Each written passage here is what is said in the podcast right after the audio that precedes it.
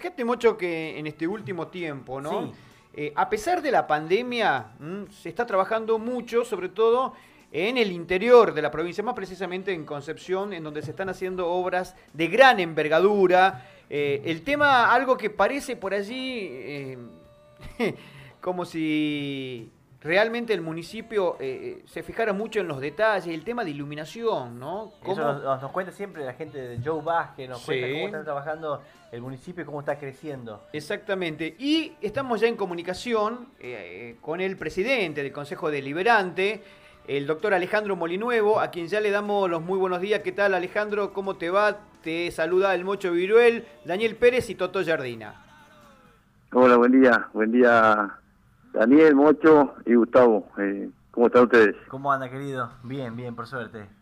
Muy bien, eh, y sobre todo mucho más contento al saber que los vecinos de Concepción hoy por hoy eh, están gozando de, servicios que durante muchos años tendrían que haber tenido y muchas veces por ahí este, las diferentes intendencias dejaron descuidado este tema, ¿no? Y que hoy por hoy la intendencia de, Roberto Sánchez eh, está trabajando en pos de eso, ¿no?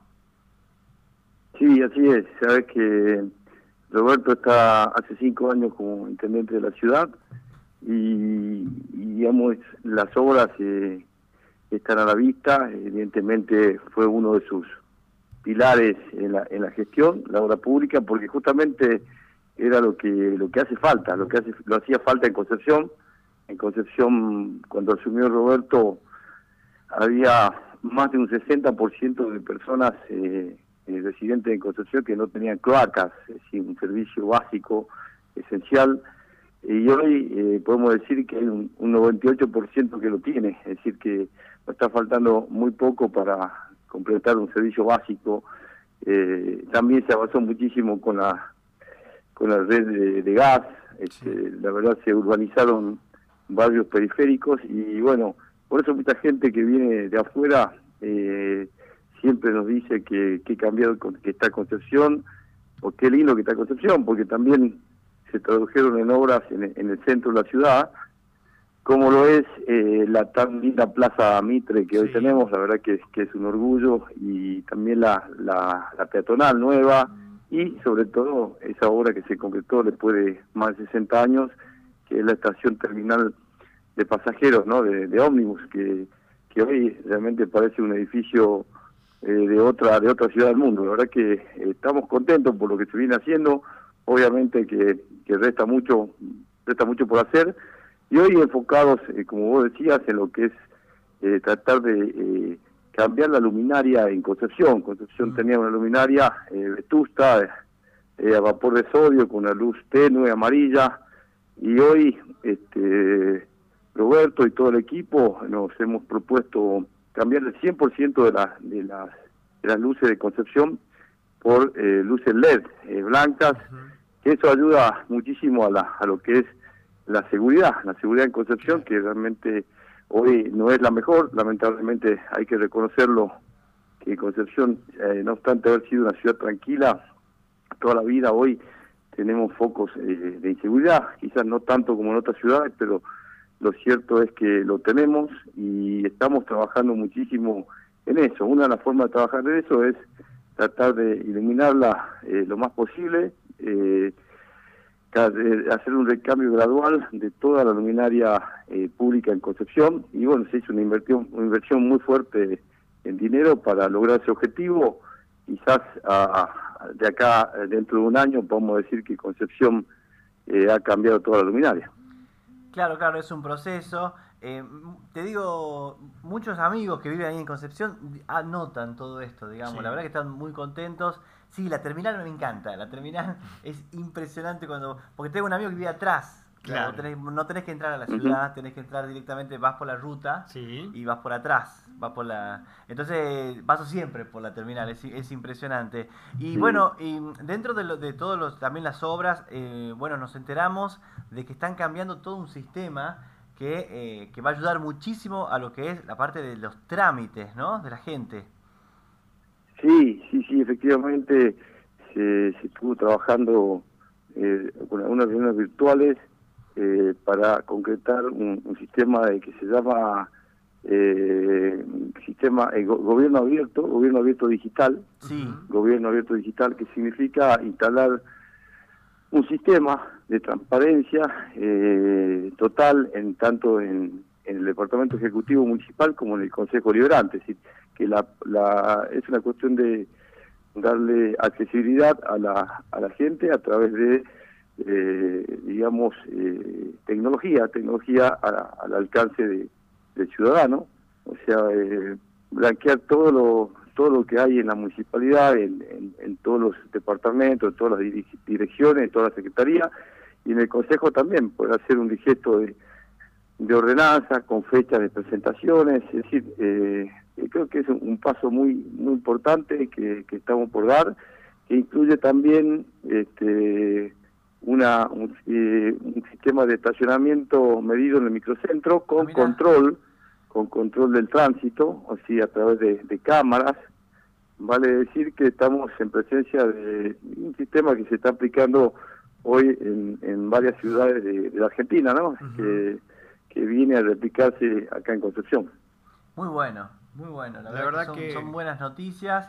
Dentro de toda esta pandemia que por ahí eh, eh, nos, enfocamos ¿no? en las cosas malas y mirá lo, lo, bueno que también se ha y lo que se ha avanzado allá en el sur. Sí, así es. estamos tratando de, que la pandemia eh, no nos paralice, eh, tratando de cuidarnos, por supuesto. Acá la situación está difícil, han fallecido amigos, realmente es doloroso eh, conocer el fallecimiento de personas cercanas. En la ciudad este, somos eh, ciudades chicas, generalmente nos conocemos todos y acá perdimos dos o tres personas de, que eran muy queridas. Pero bueno, eh, pensamos que tomando los recaudos eh, tenemos que cuidarnos mucho y seguir haciendo nuestra tarea. Creo que para eso estamos, para eso nos, ha elegido la, la gente y, y tenemos la obligación de seguir trabajando.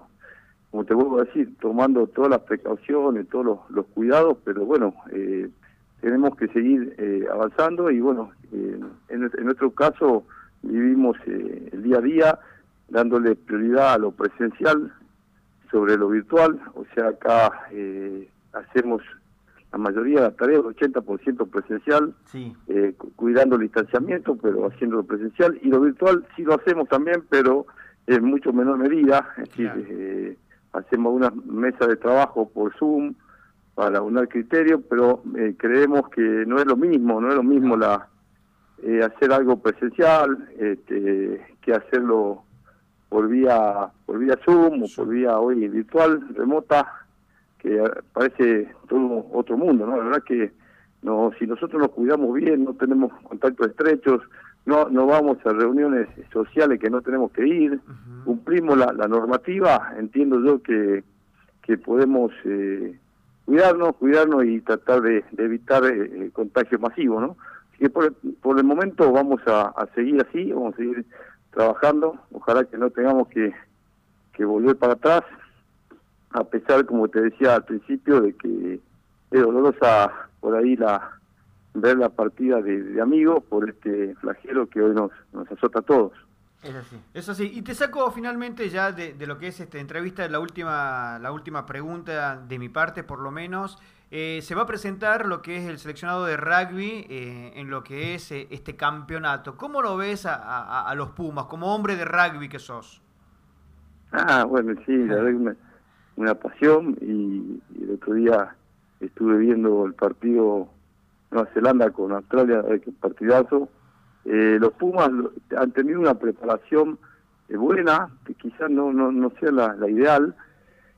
Y bueno, vamos a tener que ir a Australia en el mes de, noviembre para jugar un, campeonato de, primer nivel en, diciembre. Creo que vamos a llegar un poquito con desventaja respecto a, a las grandes potencias que han tenido más competencia eh, de hecho de hecho que están jugando ahora partidos de, primer nivel. Y bueno Argentina no no está haciéndolo está haciendo algunos partidos en, Uruguay este donde quizás el, nivel es menor. Pero lo veo muy bien lo veo al equipo muy consolidado. Hicieron un recambio que me parece oportuno de, jugadores, jugadores que ya habían que habían dado su eh, ya habían dado lo que tenía que dar este, y que tenían venían gastando lesiones que fueron desafectados y, sí. se, veo que sumaron jóvenes con mucha gana con mucha gana de sumar y, y, digamos que vienen preparándose en el plan de alto rendimiento desde hace más de 10 años. Es decir creo que, que Argentina está destinada a ser una de las, de las potencias del rugby. Este, no te digo al corto plazo, pero en un mediano plazo Argentina creo que puede entrar entre los cinco primeros. Espectacular. Muy bien, muchísimas gracias querido Alejandro Molinuevo por estos conceptos vertidos aquí en la mañana de madrugados. Hemos hablado de todo, Ale. un, placer para mí, así que le mando un abrazo y lo felicito por todo lo que hacen. Muchísimas gracias, querido, muchas gracias. Y a seguir trabajando. Abrazo. Espectacular, gracias. Chao, chao.